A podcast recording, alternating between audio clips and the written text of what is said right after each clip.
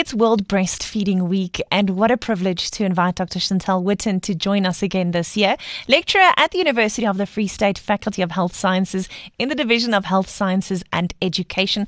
But today we're going to tap into her mind as nutrition lead at SACSoWACH.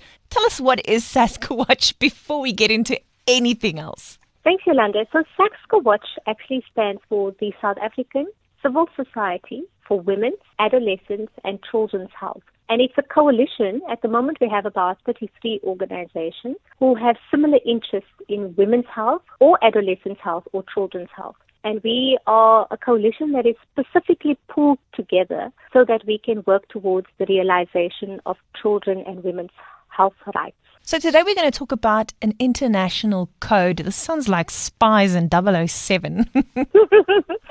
yes, Yolanda. Well, you know, wherever you have an opposition, so in the case of breastfeeding, the opposition to breastfeeding is infant formula feeding. And so way back in the 1981s, there was a realization that countries that were signatories to the United Nations needed to protect breastfeeding because the industry was making headway in many countries where women and communities were not ready for infant formula. For example, if you don't have running water and you don't have electricity, then you don't have the capabilities to formula feed optimally and to formula feed safely. And so the signatories to the United Nations came together and they decided to put a set of recommendations or what we call clauses to regulate the marketing of breast milk substitutes. So that's exactly what the international code is. It's a code of conduct for how countries would support breastfeeding. So what do we have in South Africa that assists us in this regard? The good news is that South Africa took up a voluntary code where the government actually had voluntary guidelines for industry, for the health sector, in terms of how they would engage. And those voluntary guidelines served us well in terms of an amicable interaction between the health services and the infant formula industries. But then South Africa was not doing very well in terms of increasing breastfeeding rates.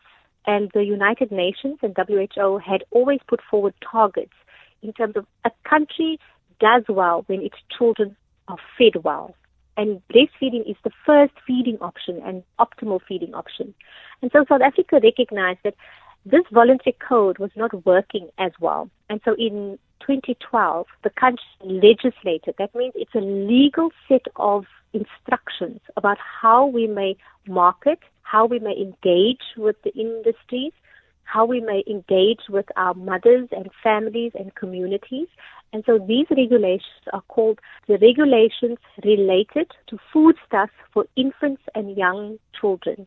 So, Chantell, does this mean it is illegal for companies to actually advertise formula? Is that what you're saying? Absolutely. And what this actually means, Yolanda, there's a myriad of regulations relate to the, how the formulation of the infant formula is done there is regulations of how the labels may look. For example, the labels must be in a font size that you can read. So no font size smaller than 10.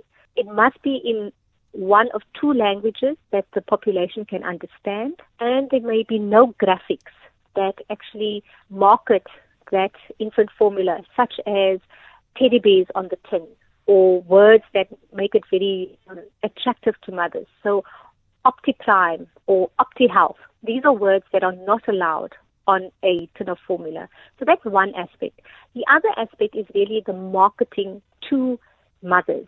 And this marketing includes both the advertising, so we don't have adverts running on our national TVs, on our radio stations, on our billboards. You can't advertise infant formula.